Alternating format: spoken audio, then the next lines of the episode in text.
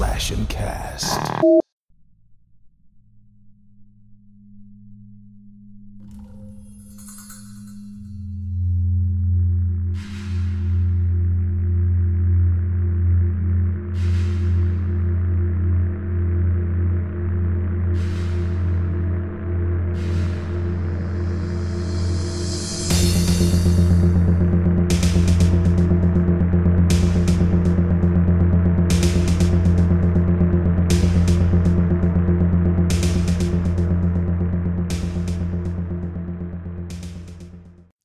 Well- twins are in, so Yeah, yeah. well, well Cubs, lose in the first uh, round. Minnesota. We're Cubs first round losers. Cubs are doing really great in August, and then uh, September has been an absolute shit show. So we'll, we'll see what happens. Okay, so you you feel my typical pain. Okay, Yeah. good to know. Uh, well, I haven't made the playoffs in uh, quite some time. But anyways, welcome back, fiends, to Handle Scare, presented uh, by the Slash and Cast Podcast Network. Our show discusses horror movies and the phobias they emphasize. Tonight, we are wrapping up our deep dive into iatrophobia in horror, which is the extreme fear of doctors or medical tests. But before I introduce tonight's film, just a few general reminders. Of course, you can stay connected with us over on X at Handle with Scare, and be sure to join us every Tuesday for our Twisted Tuesday watch parties, which are held over on Kick every Tuesday at 7:30 p.m. Pacific time over at kick.com forward slash totemlydrunk. With that being said, joining me tonight, as always, is my co-host Grindhouse Zombie and Zombie. Uh, you know, tonight we are going to pull a little twin magic Cronenberg style, and uh, you know, we've we've obviously we've done so much Cronenberg movies uh, over the course of the podcast uh, so far. This is one that we haven't touched. Uh, it's definitely one that I hadn't revisited in quite some time. And uh, you know, sure enough, uh, we we got to one of the uh, particular uh, sex scenes in this movie, and I just started cackling to myself because I'm like, "Oh God, I completely forgot about this." So we basically had back-to-back weeks uh, where there was a little bit of kink play uh, com- coming into it, and I just knew immediately that you know Jess is going to be absolutely beside herself on that front. But you know, there's th- there's a lot of interesting things about this movie, especially with the twin dynamic, which we'll get into. Uh, but I'm ready to dive right in tonight. But I know you're a little under weather, so uh, you know we'll see where that takes us tonight. You know, it could be a long discussion, might be a short discussion. I don't know, but either way, you know, I, I thought this would be a, a really good one to revisit, just knowing that there were already nods to this movie in the uh like alternative pick that I already had selected. So I'm just like, fuck it, we'll just do Dead Ringers and uh then we'll be on to all of the holiday fun for Halloween. Yeah, so um, if you can hear me now, you probably understand that my voice does not sound like it normally does. Um, okay, so Cronenberg, right? Um, we had a little discussion on the last episode. Um, and I am a generally a pretty unapologetic Cronenberg fan. Up until the remake of Crimes of the of the Future came out and then I found myself being a lot less apologetic. um, I uh, it's it's hard for me to say that I didn't enjoy a movie and then I couldn't find anything that was you know worth some sort of salvation in, and that one was definitely it. Now, Dead Ringers has an awesome dynamic. Jeremy Irons is fucking fantastic in it. I mean, there's no there's no getting around that. He's fucking fantastic in it. Uh, you, you break this one right down to the end. For me personally, this movie is boring as hell. it is just boring. Um, it had been forever. I mean, it, decades since I'd watched this movie. Um, and I was super surprised. I'm like, I'm just not interested. Um, and I really wanted to be because I am a Cronenberg fan. I, you know, I am a huge fan of scanners. I'm a huge fan of Videodrome. I am a super huge and completely unapologetic fan of the movie Crash. Um, you know, we should get uh, Jess to watch that one because I'm curious as to what you think about that. Um, this- yeah, this movie was just boring, man. It was just it didn't keep my interest, and that's surprising for a Cronenberg movie for me.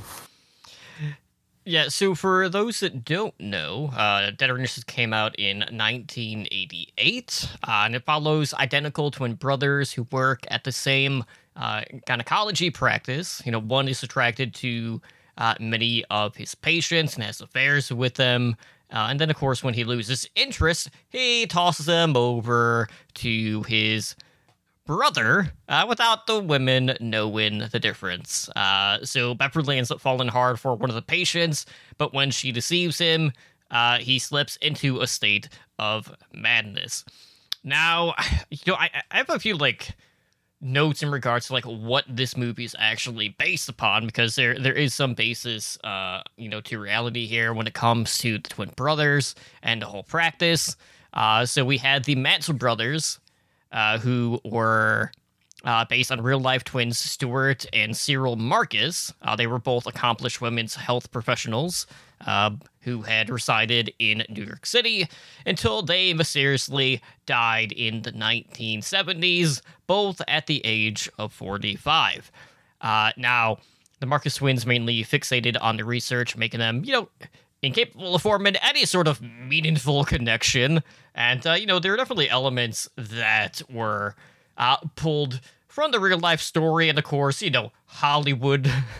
Hollywood eyes into uh, into this because we do have uh, quite a bit of uh, quarreling going on in regards to this being kind of like a more of a psychosexual uh, love story, for for lack of a better terminology.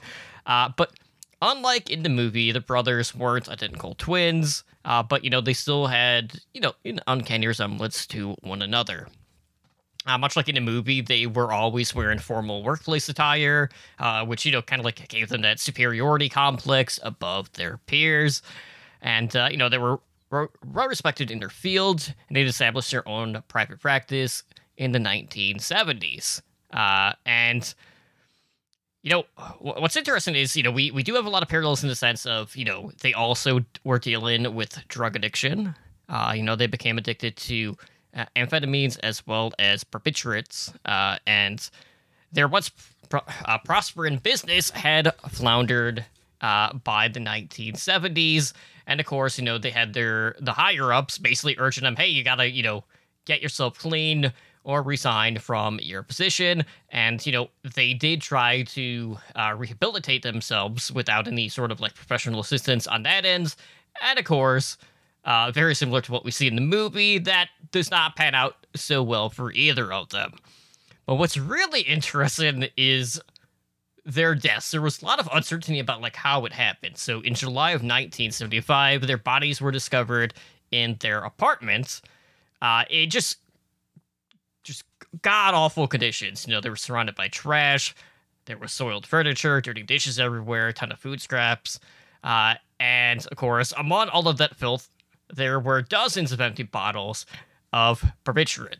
Uh, so, of course, there was a lot of like theories going around about like, oh, you know, maybe their deaths were accidental overdose. Maybe they had uh, orchestrated, uh, basically killing themselves together as part of a suicide pact. But there really weren't any illicit uh, substances found in their system when they were doing the autopsy. Uh, and, you know, turns out they had basically died from drug withdrawals. So well, the one the one brother, as I read it, the one brother had died of barbi- barbiturate overdose. Um, but the second brother, and they they put their times of death at somewhere like three to four days Mhm. apart. right. So everything that I've read says that the second brother, Cyril, basically eh, because they because it, Cyril was was the one who was really trying to get off the drugs, and apparently had, and they didn't find much of anything in his toxicology report, and so I, it's it's like I wonder if it's one of those things where it's like the one brother died of a broken heart or something like that, Mhm. or that that twin separation that you I mean and, and to this day you still hear about it. You hear about people that are twins that die within minutes of each other. And it's like, you know, in their eighties, nineties, whatever, and they just you know, they're that reaching hand across the gurneys and that one dies and then minutes later the other one and it's Mhm. like so maybe there's maybe there's some kind of connection that we don't know about hopefully someday somebody studies that Yeah, I wouldn't, I, I wouldn't say that like that's specific to twins either, though, because that happens with a lot of loved ones. It happens Uh, with married couples too, often too. When you when you develop a long term connection, and then you have husband and wife that have been married for sixty five years, and they die forty five minutes apart. Yeah, I think you're right. Yeah. Um, so the story is interesting. There's just not there's not a lot of good cohesive information out there. There's a lot of speculation, Mhm. but there's definitely. I mean, until I see like a, for me, until I see a, like a, a, a death certificate, I'm not going to believe anything that I read or see because there's a lot of things out there and a lot of people that love to speculate. Of course. uh, so much like in a film, there was a uh, a power dynamic between the two as well. Uh, so Cyril was always the one who uh, had all the aspirations and accomplishments, uh, which would usually, and it, you know, he would always come second to like Silver, who was really the one who was like always thriving in the spotlight. Uh, but one of the things that I really like about Dead Ringers just at its core is you know, it, it's really a film about separation and really the catastrophe of individuality. You know, there's Cronenberg always does this thing when when it comes to uh, he the way that he inflicts pain uh, to distort character is always kind of like at the forefront of, of a lot of his movies. Uh, and for the twins, you know, there really is no difference between you know sex and science. There's just this obsession with this idea of bodily perfection and you know finding no faults in you know the tools or the instruments in this case uh, but always finding all of the imperfections in the human body. Uh, and of course you know like there's there, there's that point in, in in the movie when you know they're talking about the one uh, C-list actress's vagina, you know, where they're like, oh yeah, you know, there's a little bit more to it, and then you know they do the whole like mutant like subplot, which is just like, I. I, you know, it's it's one of those things where it's like, okay, well, like it's well, this isn't an X Men movie by by any means, but then they just turn so barbaric with the uh, with the equipment later on in in the movie, and of course, you know, they actually like put it on display, uh, you know, at one of the uh, local like exhibits, which, which was pretty interesting. But you know, all in all, you know, there there there are some great pieces to this movie, but for Cronenberg, it seems like in this movie, obviously, we're not as heavy into you know any of the body horror outside of like the one dream sequence that we have which was absolutely fantastic. Uh but i feel like so much of this movie works solely because of the actor.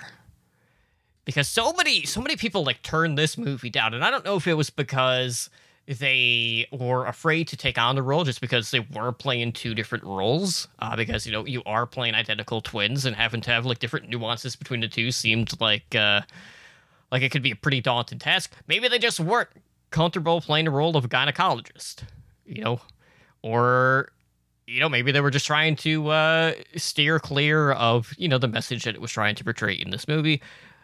But either way, uh, Irons was definitely really like the the glue for like this entire thing. Oh God, hell yes, he was. Um, well, so like I said earlier, the dynamic in this movie is is spectacular. So, you're you're two twins, two renowned doctors, but then you're the twin who uh, spends his life getting his brother sloppy seconds. Mm-hmm. So it's like that that can't be good for your psyche, right? And the one time that you get one of those sloppy seconds and and you develop a relationship with her and you quote unquote fall for her, you know, she's also an actress that travels the world and goes to different places. And so I think you said it. I think the separation is the big thing. And uh, you're right about the body horror in this. There's not a lot. There just isn't a lot of body horror. There's more really needlepoint psychological horror in this um, that I think people can relate to. And I want to preface my earlier comments about how boring this movie with was with the fact that I am sick as shit and I can barely fucking think. I'm lucky I went to work with pants on today. Um, so I'm guessing that if I were to come back in a week and rewatch this, I probably would get all of the psychological elements of it. I mean, I got a few. I I, I didn't get all of them. I'm guessing. Um, but at the same time, the dynamic with the brothers and with Jeremy Irons playing, I mean, there are parts of it that are so good that there are scenes where I can't tell which brother he's supposed to be. Mhm. So I think that says something about the acting. And I know that they tried to do things like they tried to give him two dressing rooms as like the two different characters, and and like he didn't like that. He thought it was just too confusing, and then he ended up having. You know, like uh, the the wardrobe people just like throw it all in a big fucking pile, and he just like figure it out. You know, which I thought which I thought was really good. Um, but I also think the two brothers had a, when it comes to separation, I think they had a huge disconnect in what they saw their science actually was. Mhm. Because Elliot was, I want to progress science as much as I possibly can. And Beverly was more the, uh, I don't know how to describe this, like the feelings scientist. Like, I want to make sure that I can get in and understand every little nuance of this. Whereas, you know, y- y- your average scientist, this is going to sound terrible, but if you picked out 10 people and nine of the people were the same, you wouldn't focus on the one that wasn't, right? Mhm. You would focus on the on the nine that are and get like good useful data. Whereas Beverly was like, I want to focus on that one that's not the same and see what makes them tick. And I think that's a piece of the dichotomy between the brothers that it plays out kind of pretty frequently in the movie.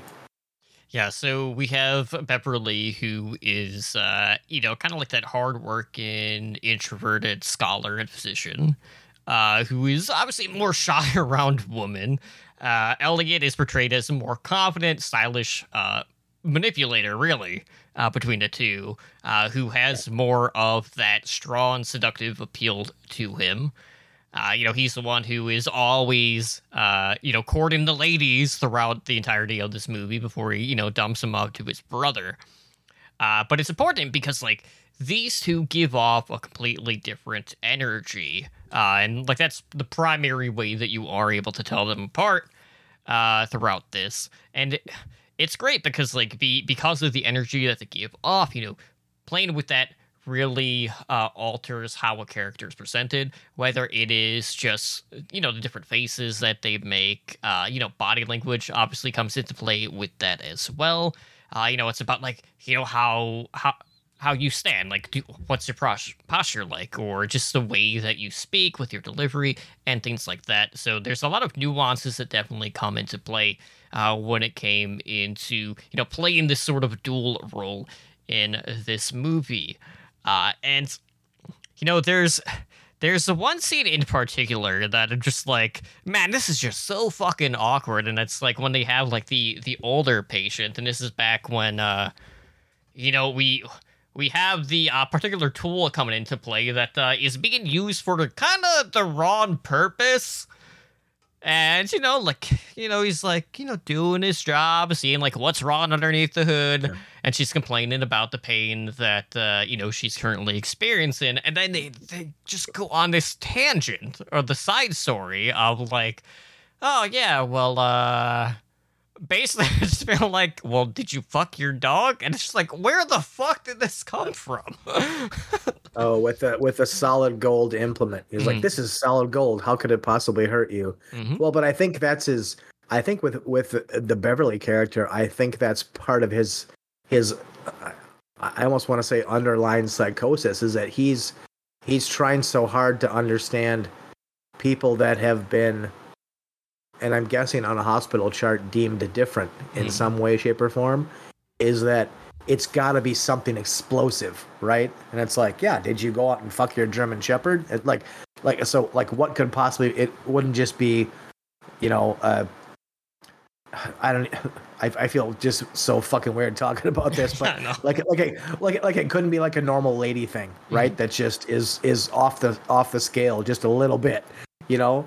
Um, but then I think that's a big piece of and I think you talked about it too, like the dichotomy between the two brothers and how one has definitely got the the cock of the walk, and the other one sort of has the slump shoulders, and and so going back to what you said about Jeremy Irons being the glue of this movie, um, whether you like the movie or not, you you have to love you have to love the acting because uh, Jeremy Irons does such a good job, and I, for the love of God, I, I hope he got two paychecks. I'm guessing that's why a lot of other people turned this down because there weren't two paychecks, because he was definitely pulling fucking double duty here, um, and he does it so well. Now going back to the fact that it's a Cronenberg movie, and it, I think what I knew in the mid '80s about Cronenberg compared to what I know now, I, I, the hard part is it sort of taints this movie.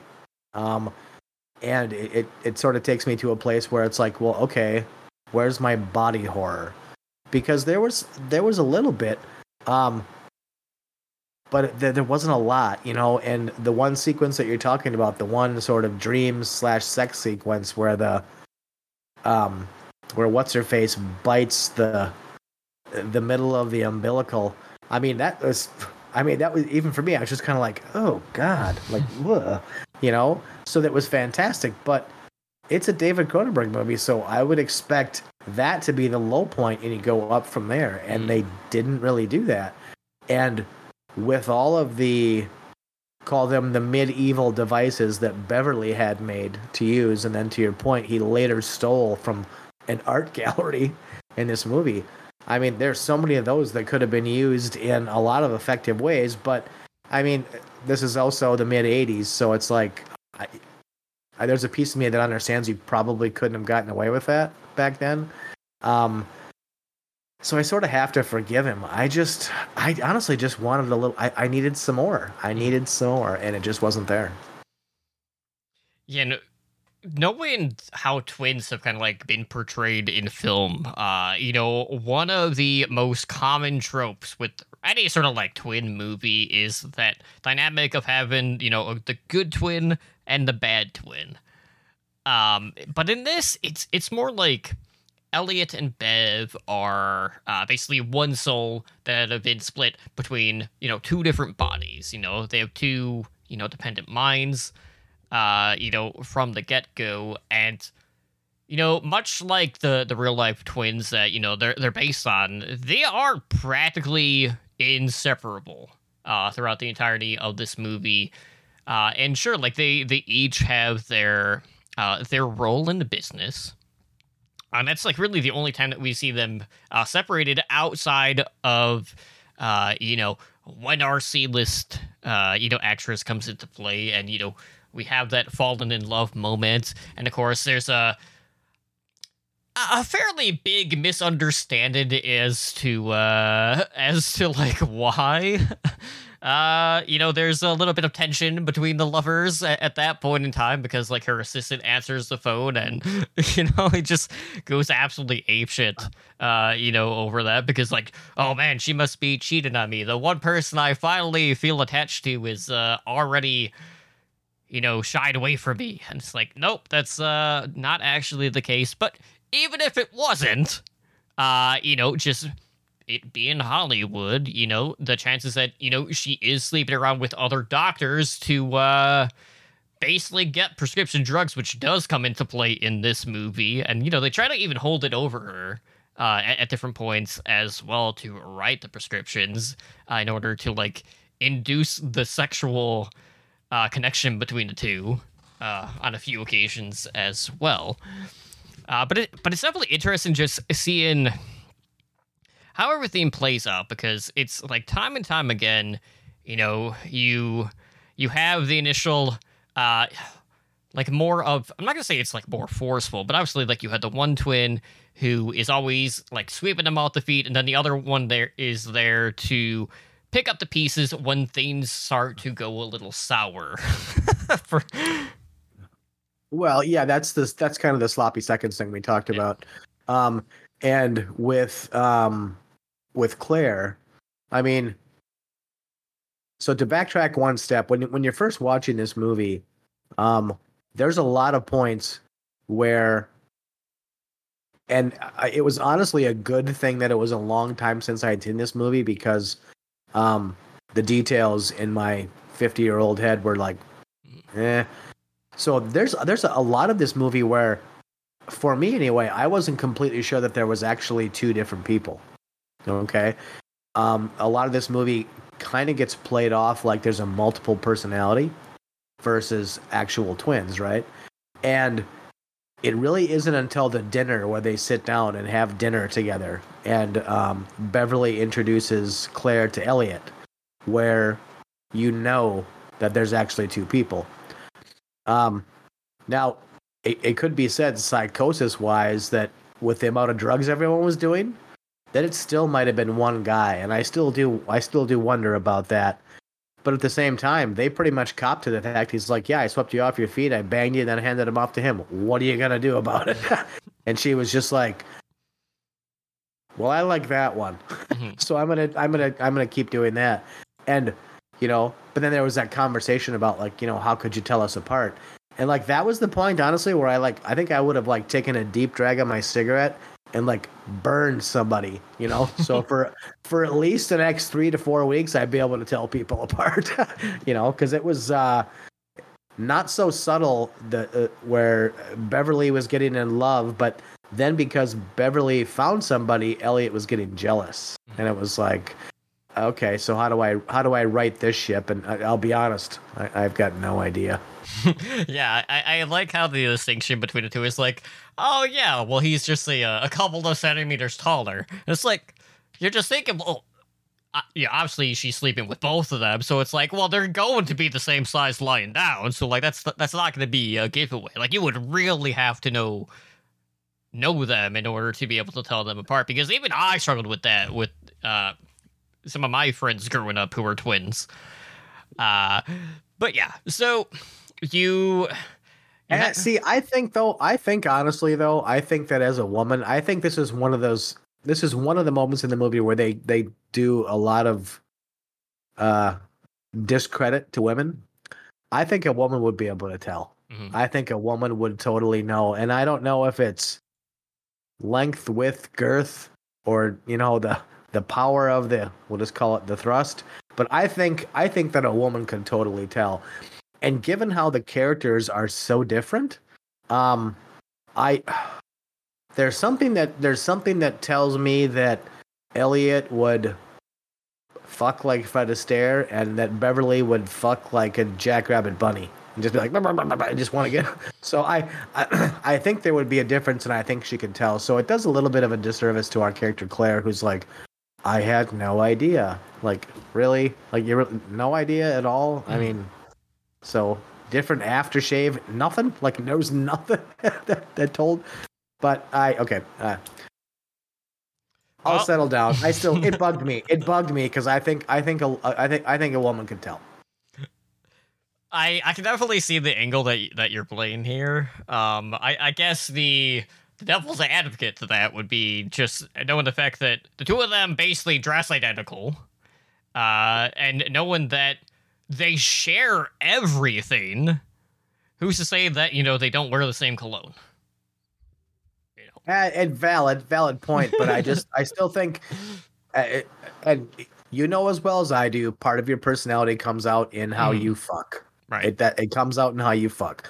So I, I think even if, and people have moods. People at one day they're like super social, and one day they're not. They're withdrawn, whatever. But I just think that I think that when you get down to the uh, part in the silk sheets, I think that when that's your when you're your purest and truest self. So I don't think that you would change that. So I could be wrong. Mhm. Maybe I am wrong, but I don't think I'm wrong. So we should give her a little more credit because she was trying at least to go. Which twin do I like the most? Hmm. So the dueling sabers. In the end, one of them's got to win. Yeah, it's it's so hard to say though, just because like with how many drugs were in their system, I, I feel like that wouldn't uh, help matters into like knowing who was who at that point in time.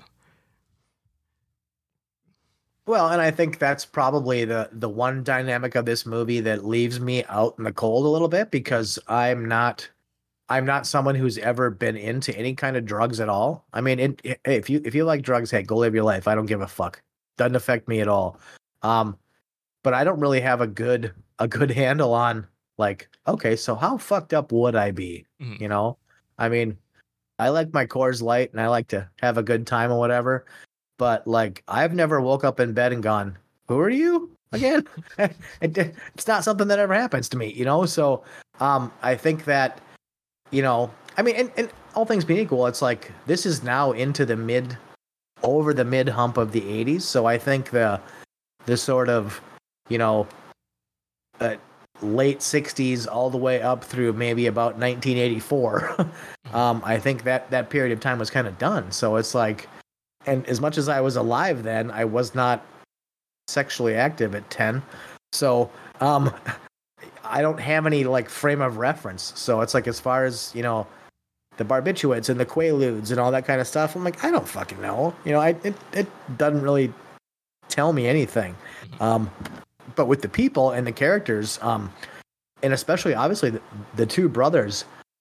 I mean, with the demons, the two brothers were fighting like through the whole movie, and demons being career, demons being the quality of their practice, demons being the pursuit for knowledge.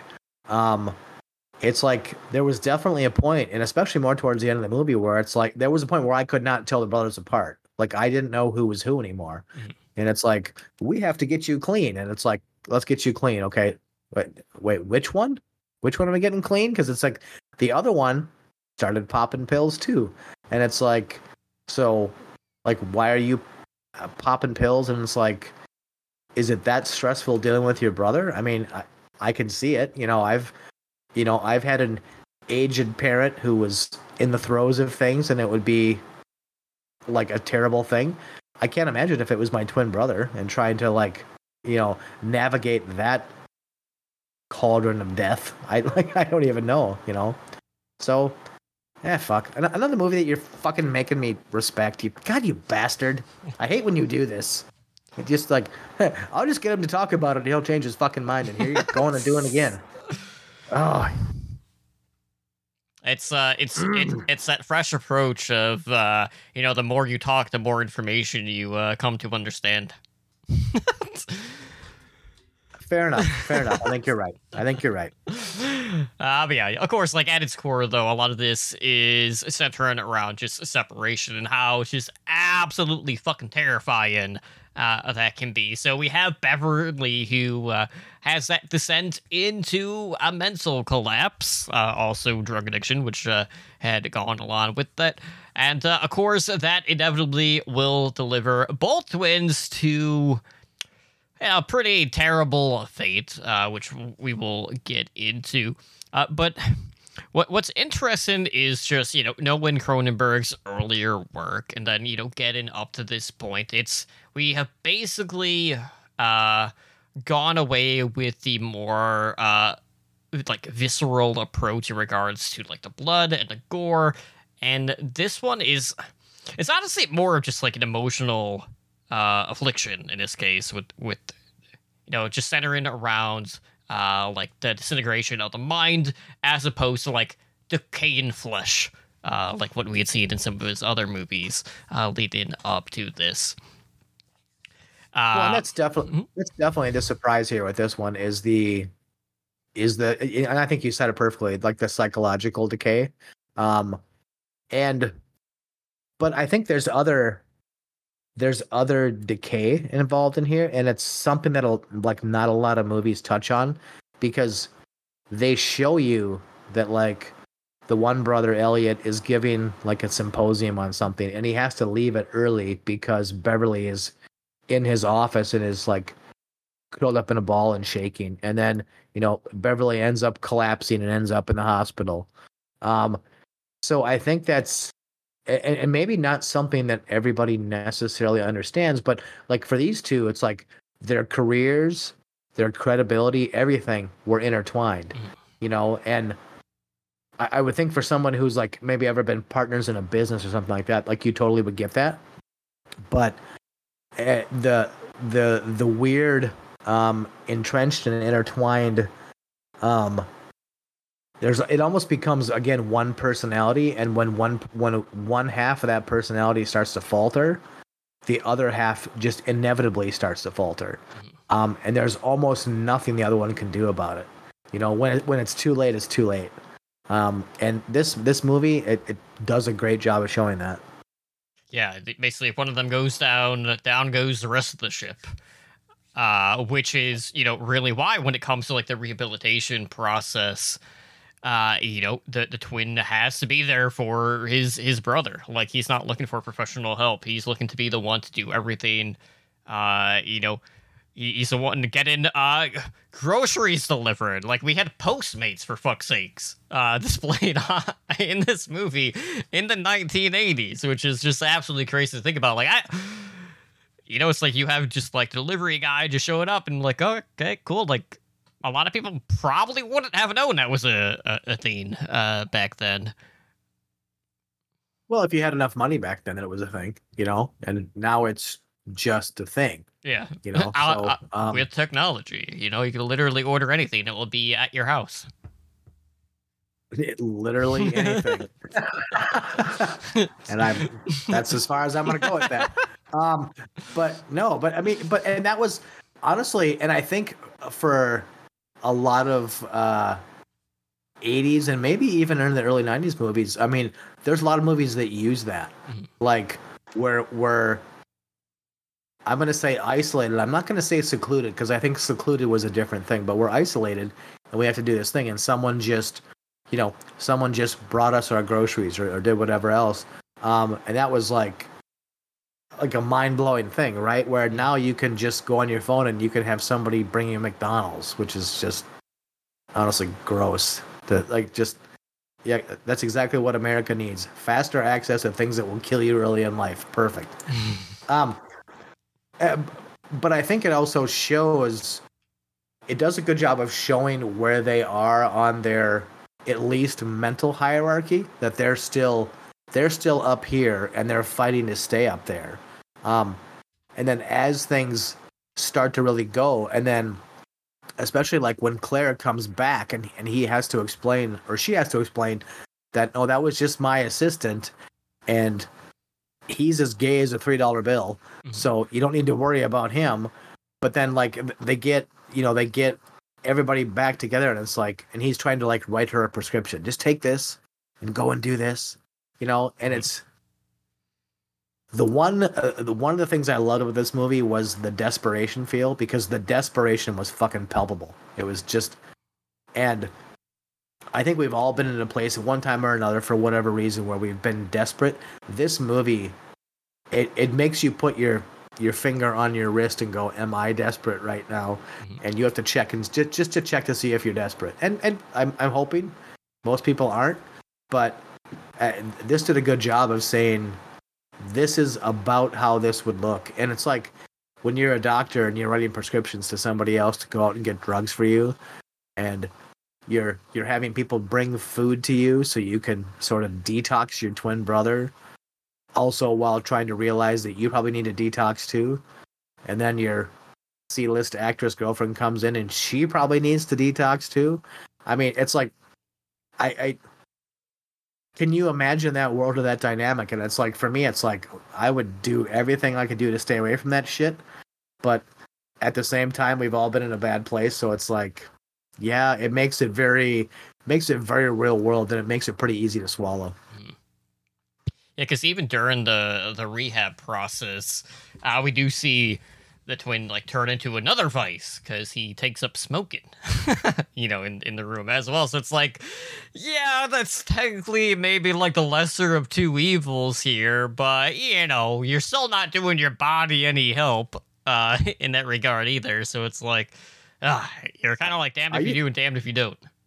Are you talking to me? No. if you are thank you but go fuck yourself No, I know, I know plenty of people who are uh, avid smokers, and and some some are just two packs a day, and I'm like, oh my god, like you, there's definitely a point where it becomes like, you know, a bit much. Uh, what I find interesting though is like obviously like this movie came out after The Fly, uh, which came out in 1986. Mhm. Uh, you know, obviously that was a huge success for for Cronenberg at the time, and it, it really felt uh, like Cronenberg had to fight just to make this movie. It, it got to the point where he basically had to set up his own production company, uh, you know, in order to you know keep Yep. the project afloat uh, in this. Uh, you know, as the uh, that the group that he was with, the De Laurentiis group, uh, which were the initial financial backers, uh, were basically like circling the drain up up at that point in time. Uh, and you know, it, it did manage to you know obviously the film got made. Uh, he got it into you know the movie theaters in 1988. Uh, really, the the only difference was the fact that uh, it wasn't under the original title, which was Twins. Uh, which was also kind of like the novel that this was loosely based off of as well.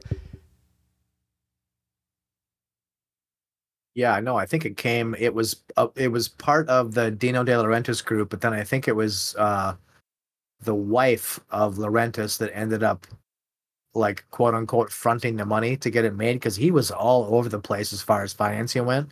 It was, I mean, there was a whole bunch of different groups that were like, "Hey, we're in. Hey, we're out. Hey, you owe us money. Hey, how come you didn't pay us?" And it was kind of all over the place. But yeah, and then with the fly, I mean, not to go off on a tangent, but The Fly is a Mhm. fucking it's a fucking masterpiece. So it's um yeah, goddamn what what why do you do this to me? You make me like a movie son of a bitch. Okay. I gotta just quit this shit because I can't keep doing this to myself. changing changing my fucking mind mid recording. Because uh this movie you know, ultimately it's it, it like I said, the dynamic between the brothers is fantastic. Um there's a lot of scenes in this movie that I just don't get. And maybe it's because I'm not completely drug addled and I'm not out of my mind. Um, maybe what I need to do when I'm feeling a little bit healthier is sit down, take a handful of barbiturates, and then just watch this movie and maybe maybe it'll finally hit me. Um, the themes in this movie are there. Mhm. You know, the separation you talked about is there. The dynamics between twins who one wants to be one thing and one wants to be the other, but they're also in the same vein. Really, they are, but they want to be different. You know, that's there. Um, it, the story is well told. There's some there's some hiccups and some bumps in the road, but I mean that's any movie, so that's okay. Um, but just the I'm going to say it again, and you said it earlier, so I'm just copying you. But Jeremy Irons really is the glue that's held this movie together, um, and he did it so fantastically. And I do love the fact because now, once again, you made me fucking think about this shit. In the beginning of the movie, I could tell exactly which twin was which. Mhm. By by the middle, I was like, "Yeah, I think I got it," and by the end, I couldn't tell. Right. And that is nothing short of spectacular acting, and fucking bugs me that you made me think about it like that. but okay, that's where we're at. So, god damn it, yeah. I, I mean, you know, I'm gonna watch this again when I'm not, you know, I don't have eight pounds of snot in my head and I'm just and whatever else. Um, but you made me think about it enough tonight that I now have a headache. So thank you for that. um, but I don't I don't think this is ever gonna be one of his like absolutely glorious movies, but it definitely had a story to tell. It's it's fun watching the characters evolve while they also de-evolve, which is honestly something of a an, an accomplishment when it comes to a movie. Um, you know, taking twins and, and having them finally find their own separate ground, all while crumbling. That's that's pretty impressive. Um, damn it. Uh, Okay, I'll shut up. But shit. Okay. Yeah, something that something that we haven't even touched on was uh, you know, really early in the movie we see the twins as uh when they were kids.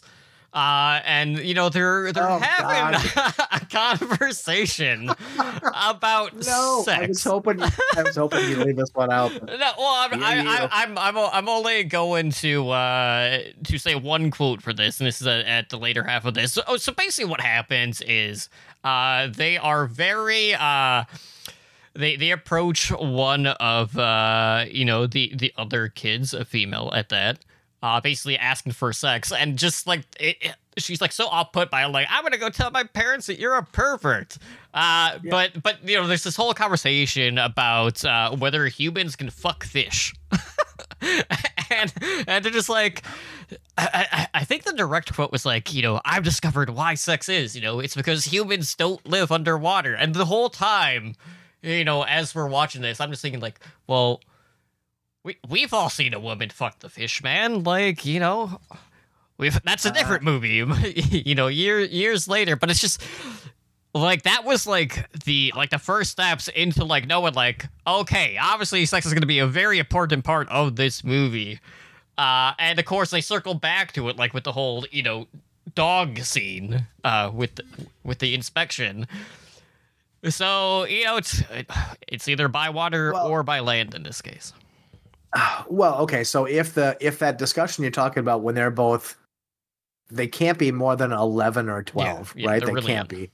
Um if that if that scene is not paying homage to uh Creature from the Black Lagoon, I don't know what is. Mhm.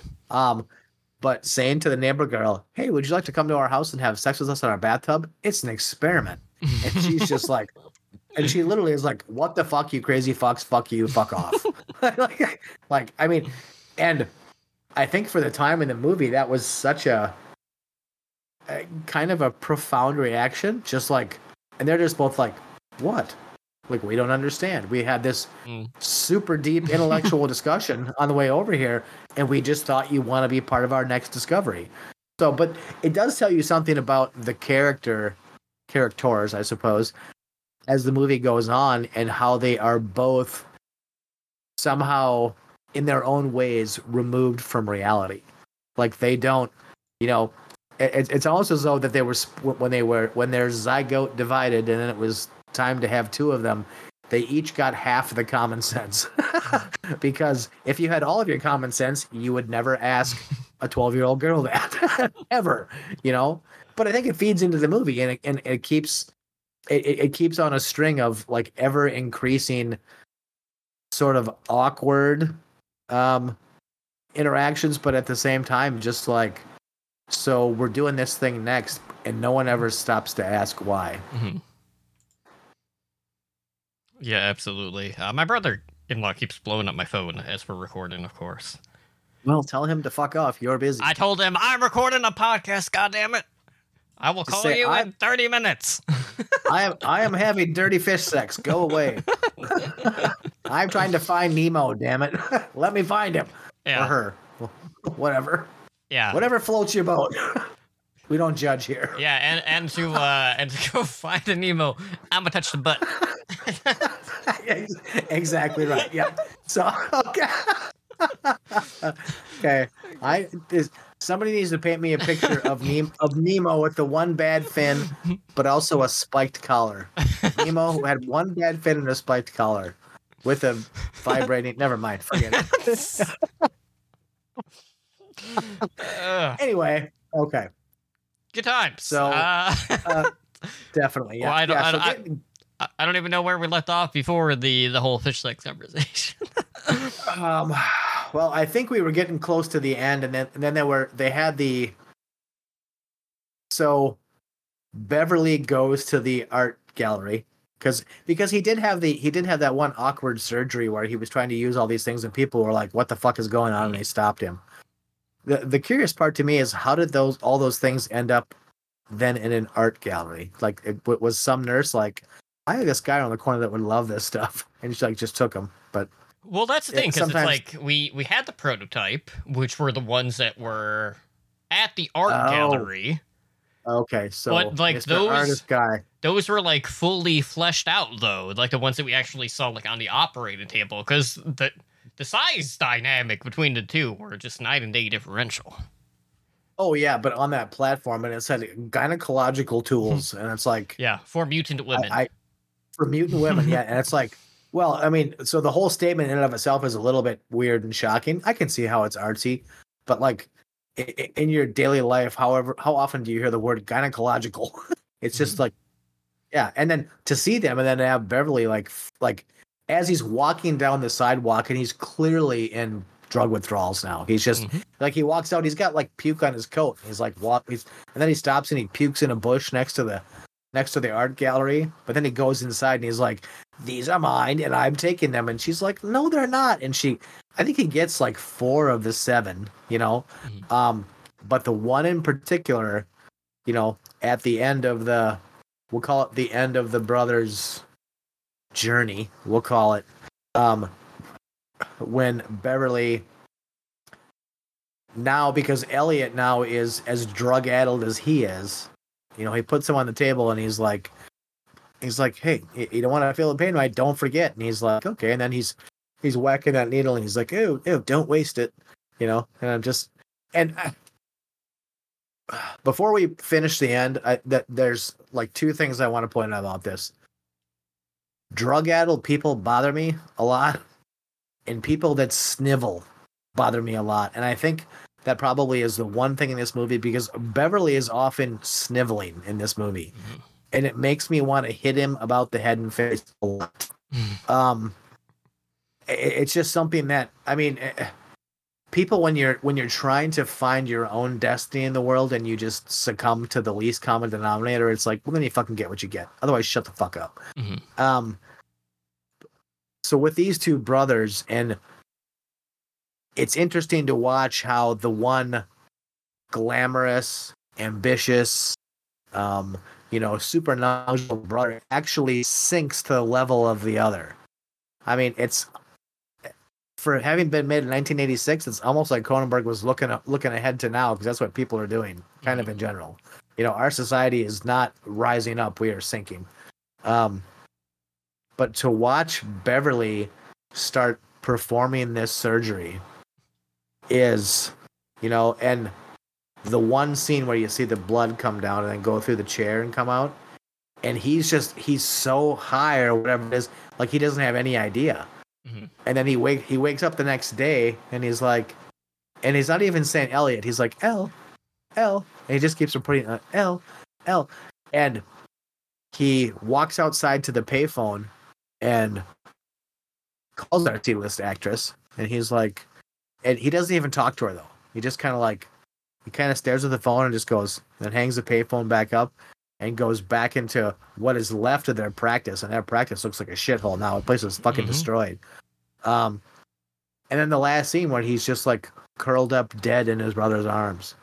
Um, another one of those scenes where it's like super profound, but then there's also a piece of me where it's like, well, why? I mean, at like at this point, I mean, like what physically killed him? You know, like why did he die? I mean, did he was he just so strung out that that was the end? His body had just quit.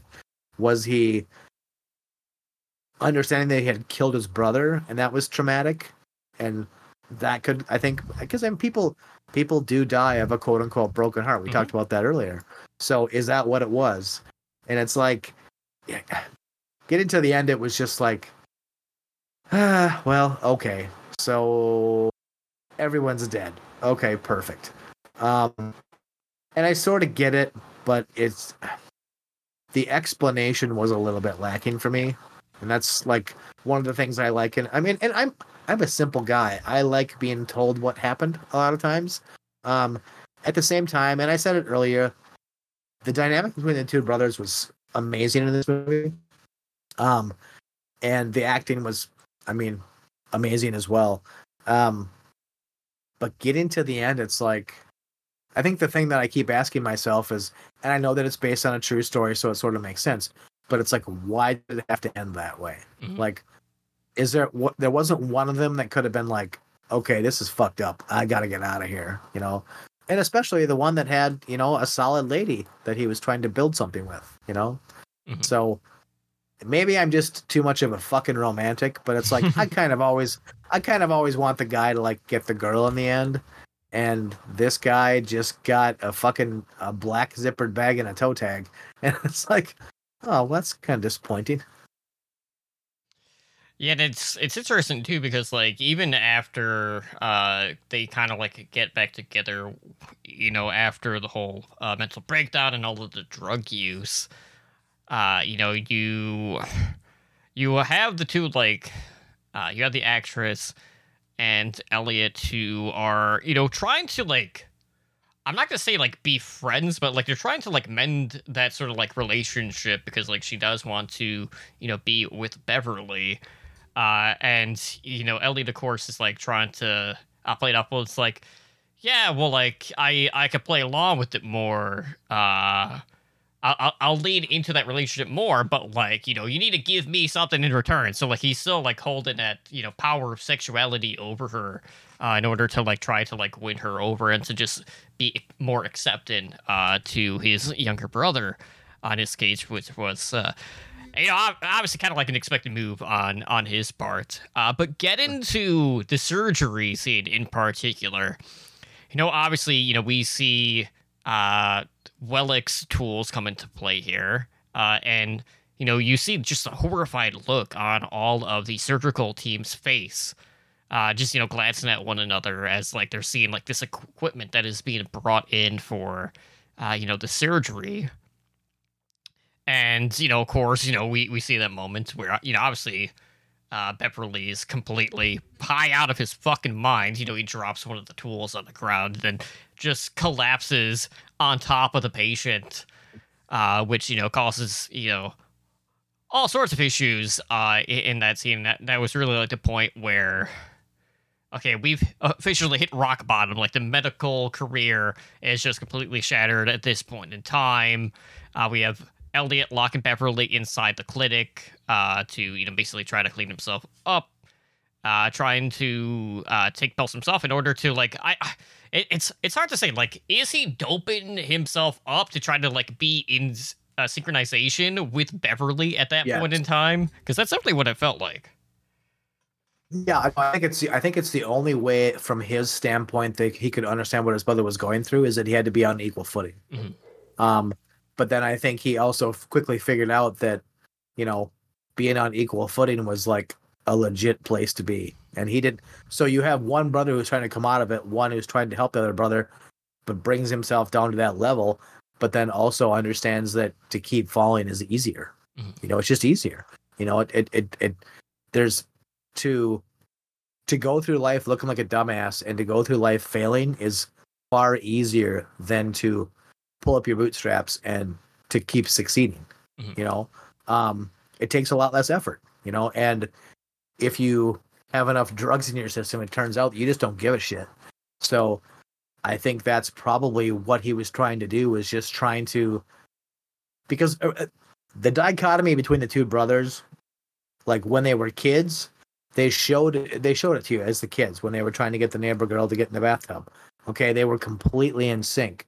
And then as they go on when you first meet the two brothers as adults they show you that it's very different and i think that ever stretching dichotomy between the two is a part of what was crushing them both Hmm. even though elliot seemed like he was just suave and debonair and going out and he was getting all the ladies and having all the success um I honestly don't think it was his brother failing that was crushing him. I think it was the disconnection that was crushing him. So, and uh, here we are again. You fucking, god damn it, dude. Why do you keep doing this to me? Making me think about these movies in terms I've never thought of before. So, anyway, that that's what I think. I think the disconnection was what was killing Elliot, and for Beverly, it was the disconnection between him and well, what the fuck was her name? Whatever her name was. Claire. It- it- Claire. That was it. Was that disconnection? So, so Elliot was facing both a disconnection from his brother, but then also watching his brother pull away into something different.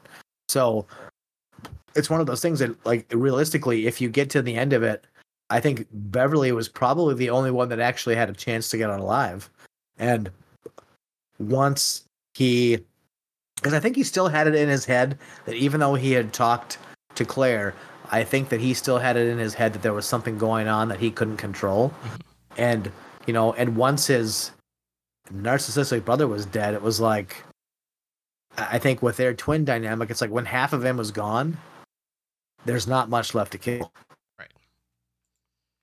you know, and- it got to the point where, um, you know, they're they're kind of like celebrating like a mock birthday, and uh, we're you know we're at the point where Elliot is just kind of at his wits end at this point, basically volunteering uh to be killed as a way to uh, fully separate the two at, at this point, much like a Siamese twin. Uh, you know, just you know, so he allows Beverly to you know kind of be out on his own, live his own life, and not feel you know so you know attached to his brother.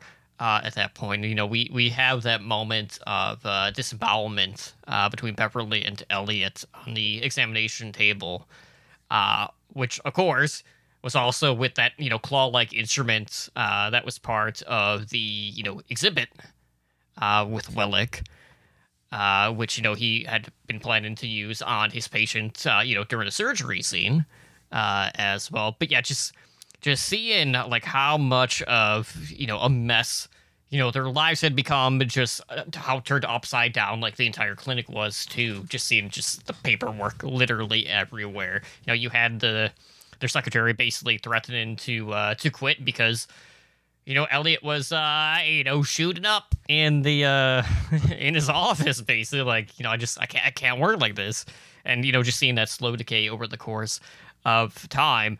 But yeah at, at the end though like I I completely understand what you're meaning, but like what actually happened to the other brother and you know just knowing that they really were like one shared soul. Like it the easy assumption is to just say like you know there couldn't be one without the other Well, yeah, and there definitely are certain um, certain cultures, and, and I'm not going to go into which cultures those are, but there are certain cultures that do believe that twins share a soul. Mhm. Um, so when when one dies, the other has now become a half of the whole, right?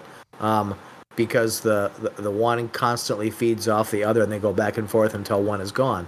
Um, eh, still, I mean watching the ambitious and suave brother bring himself down to the level of the we'll call it the hurting brother um it it gives me two distinct feelings and one is much stronger than the other so i will just bear with me here. The first one is understanding your love for your brother and what you would do for him the other piece of it is why not just let this shitbag rot? Um, and I think it's an easy thing to say, but then I think to look through the lens of it's your brother, that would be a harder thing to do. Um, and so, what lengths would you go to to keep your brother alive, afloat?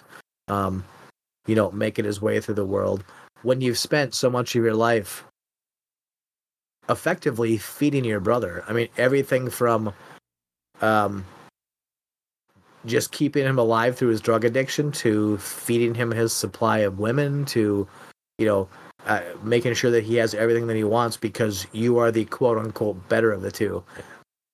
And I think maybe that's the biggest point of this movie is that you get to the end of it and nobody's better. Mhm. You know, the better thing just doesn't really matter. And when you find your because i mean i often heard twins referred to as like soulmates right? And that's what twins often are. And it's like when you have your soulmate it's like like why do you fight the fight? Why don't you just live the life? And when you fight the fight i think this is uh, ultimately the a lot of times the end that you find yourself in where you're both dead anyway. You know just be who you are you know, live your best life. And if the other one can do something for you or be part of it, that's great. But don't let um, the other half drag you down. Mhm. And in this case, I mean, I think we saw that pretty pretty black and white. Yep, absolutely, absolutely. A lot of a lot of codependency uh, in this case. Um, but I, I really don't have too much else in my notes. Uh, I know you and I were talking uh, pre-show about plans for October. Um, obviously, you know we are really smack dab in the middle of spooky season at this point in time. Uh, you know we do have some. I'm not gonna say big releases, but you know they're they're traditional Halloween movies coming out in October. Uh, we also had some recent stream releases and one that uh, you know, kind of was released at a bad time in theaters when it really should have, you know, come out when The Nun 2 came out. But, uh, you know, same studio, so that was never going to happen. Um, so, uh, what we're going to do throughout October, and we got, you know, four uh, recordings for October, uh, we're going to be looking at uh, Cobweb, which was. Uh, uh, one that I saw, I know you haven't seen this yet. This was one that came out in theaters the same week as Barbie and Oppenheimer. Uh, terrible week to get released uh, in Yeah, the theaters. wonder it was a quite quite release. um, so that'll be a good one to to revisit. I had a lot of fun with that one, and hopefully you will too. Um, you know, you had mentioned "No One Will Save You," uh, which was the new Hulu original that dropped uh, this past Friday, which I did watch after Twisted Tuesday last night. Uh, so we'll definitely hit that one up. But of Uh, uh, course, uh, uh, what was your comment? What did you say? it was. what was the one? I said uh, it was immaculate. Okay, thank you. All right, just checking. No, now that being said, like I, I've talked to like a few of my uh like horror artist friends, and I know some of them are more middling on it compared to me. But I, I, I knew based on the director that I was probably going to really enjoy it, and I did so. Uh, but other than that, obviously the two big October releases in theaters. Uh, we got Saw 10 coming out on Friday this week. Uh, we also had The Exorcist Believer coming out uh, the week after that which you know I know you and i have a lot of mixed feelings going into that one uh for a number of reasons uh which we'll get into. Uh but you know we'll see. I know the early word of mouth has been absolutely not good. Um so we'll uh we'll have to wait with bated breath on that one.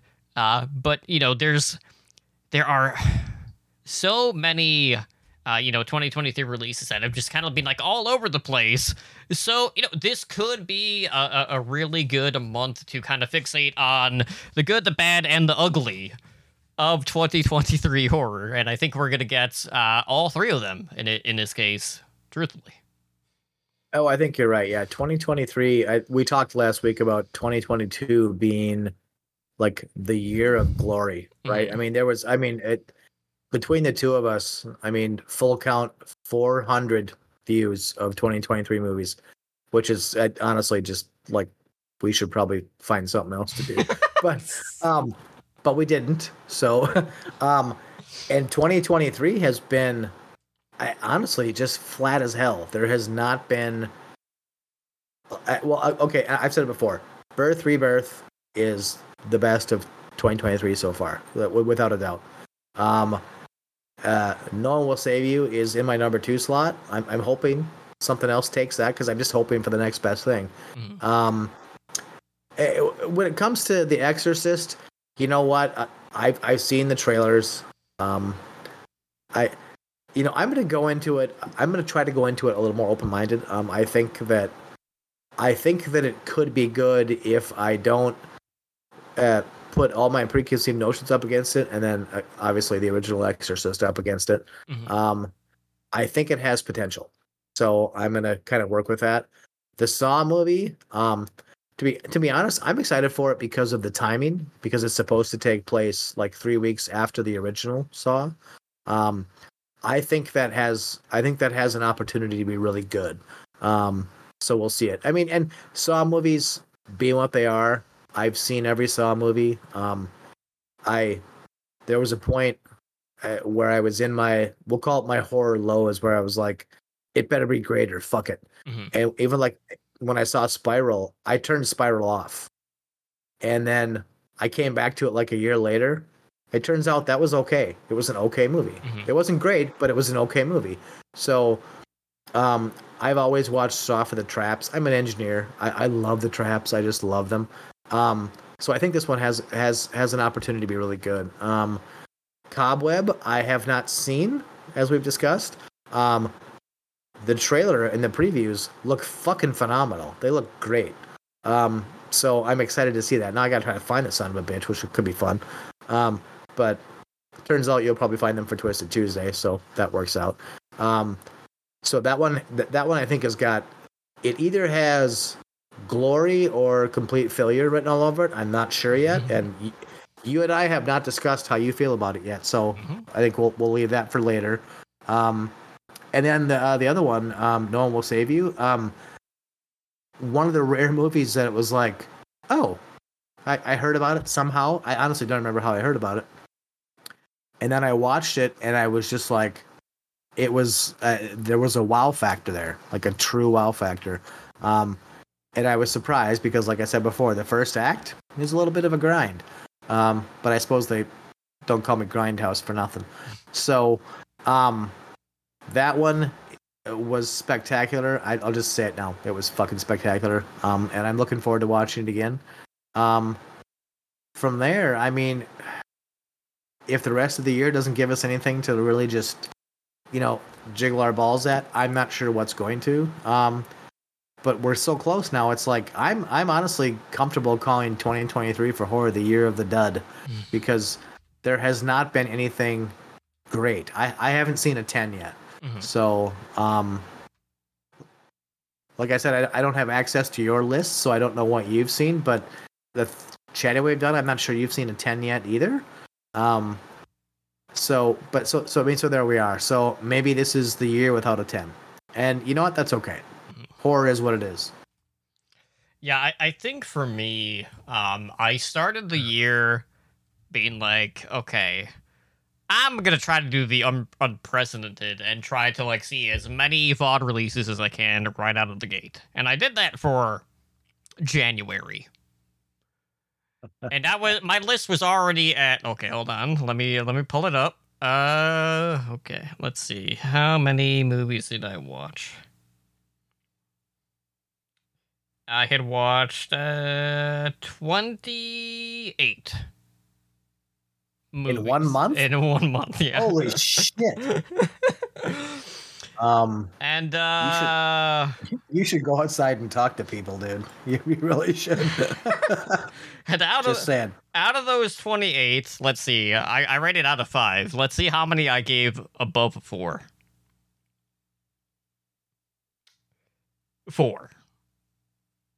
4. Really? Yeah. Okay. which Well. were uh, Sick, which was on Peacock, uh, The Price We Pay, Dormouse, which I wouldn't necessarily say is horror, it's more like crime noir. Yeah. Yeah. Uh, oh, wait, I have five. Uh, Signal 100 was another good one, which was on Screambox. Uh, Yep. And Infinity Pool was the other one. I added a four. Okay. Okay. Fair enough. Fair enough. But but, Yeah, eith- I but either way, like I would say early like the early months, my my aggregate rating was probably two across the board. you know, so it's like ugh, doesn't really set like a good precedent for like how the remainder of 2023 is going to be. No, I completely agree. I think I have looking at my list now, um, and this is pretty much every movie. I I I've gotten to the point. I mean, ninety nine percent of what what I watch is horror, so I just Right. put every movie in here. But I mean, when I get down to the top ten, and I I, I go on a on a scale of ten. Mhm. So, like my top 10 movie, number 10 is a six. So on your scale, that's a three. Yeah. So it's like there has not been, and there's a lot of sixes in there. There's, I mean, there's a couple that I think if I were to revisit, eh, there's okay. There's there's one that I revisited that went up went up to an eight. There's one that I went down, uh, uh, and and this is funny. Um, uh, one that I revisited that went actually down, and that was Infinity Pool. Um, but I mean, so I mean, it, it kind of comes and goes. It- It's just kind of how it works. But yeah, I mean, overall for horror, I mean, not not a good damn year. And you know what? That's okay. We've got. I mean, we know that people, or the the the latest uh, George Romero zombie movie now has a director. That's a good thing. Twilight of the Dead. We know that the the rights to Halloween are being shopped by Miramax. That's a good thing, because I mean, at least we don't have David Gordon to fuck those all up again. Um, I, I, there's potential everywhere, so I think we just kind of kind of hold our breath and see what happens, because you know, again, kind of like being a twin. Like if you if you if you hitch your horse to one thing and you expect it to be good, uh, it, it's probably not going to be. But you know, there's always there's always the next twin or the next year or the next whatever the hell. Mhm. But um, hopefully, good things coming. That's what we're talking. Good things coming. Absolutely. So, uh, with that being said, next week we'll hit the new release, which would be Saw 10, uh, coming out in theaters this Friday or Thursday.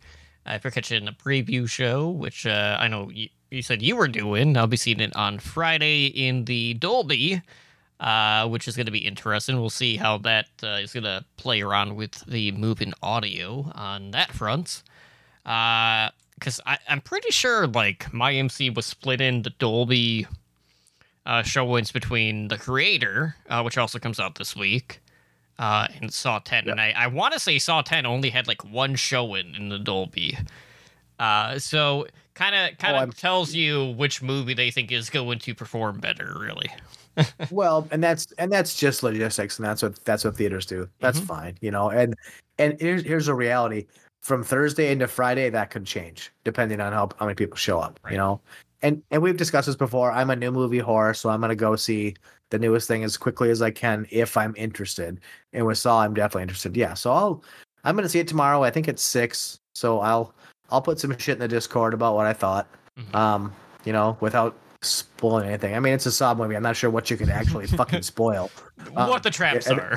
That's yeah, basically yeah. it. Well, I mean, at, I mean, at this point, Jigsaw's been dead for like 25 fucking years. So it's like, so I'm, I'm not sure I can spoil anything, but um, at the same time, I'm still. It, this is one of the few that I've been genuinely excited for this year. So, um, the other one, and I know it came out, um, and I forget which platform it was on, but uh, it was making the festival rounds earlier this year.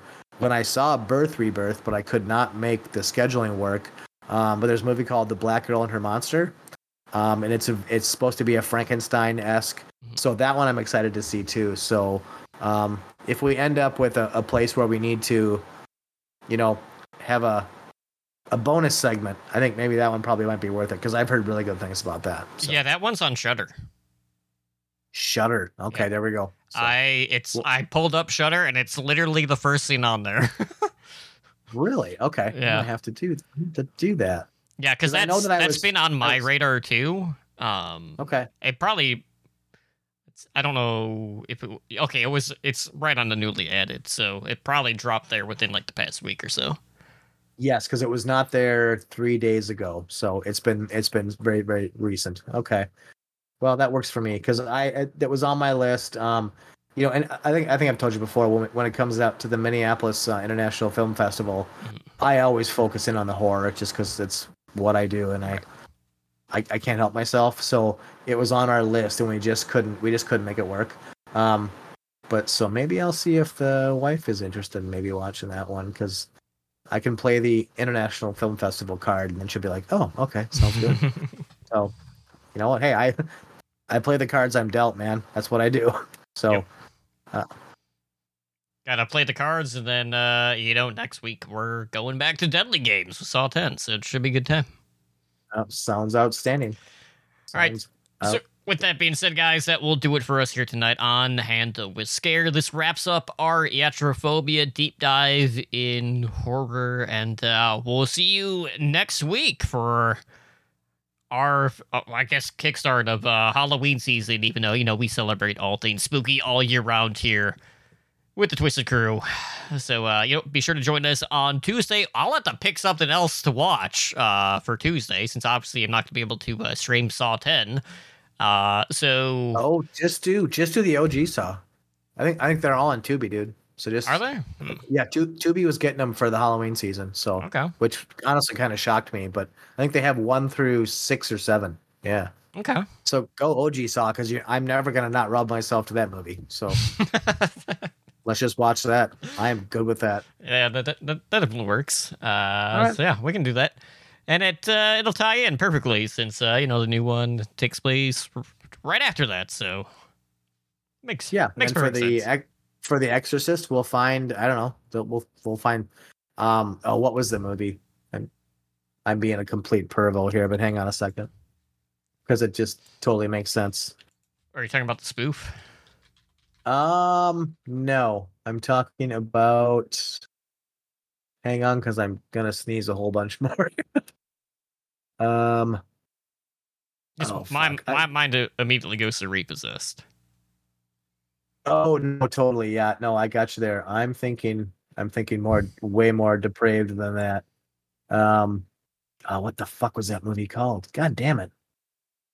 Uh, I know this is taking too long. Apologies. well, you know how it works. Sometimes you just can't. uh Sometimes your brains works, and uh, sometimes it doesn't. What the hell? What the hell was that movie that Linda Blair was in that was wildly inappropriate? But like Jess would dig it completely. Are you talking about? Uh, Well, okay. How old was she in this movie? Because the, the only other one that I could actually think of is Savage Streets. Uh, that might be it. The one, no, the one, the one, the one where she was in prison. That one. Is that Savage Streets? Chained Heat. Chained Heat. Okay. That one. Chained Heat. I knew I was in the back of my stupid old head for some. So Chained Heat, because that's not a weird movie at all. hmm So why the hell not? So that'll be our that'll be our celebration of Exorcist is watching Chained Heat. and if you don't think for a second that Jess would like that, I'm sorry, sir. You are incorrect. I'm sure she would. But anyways, uh, we'll see you guys on Tuesday for the original Saw. Hope you guys enjoy Saw 10 in theaters. And if you're not seeing that, uh, you know, maybe there's something else that will uh, catch your fancy, like, uh, you know, the creator. Who knows? In the meantime, uh, that will do it for us here tonight. On Hand with Scare, I've been your host, Totemlydrunk, joined as always by my co host, Grindhouse Zombie, and we'll see you guys back next week. You guys take care.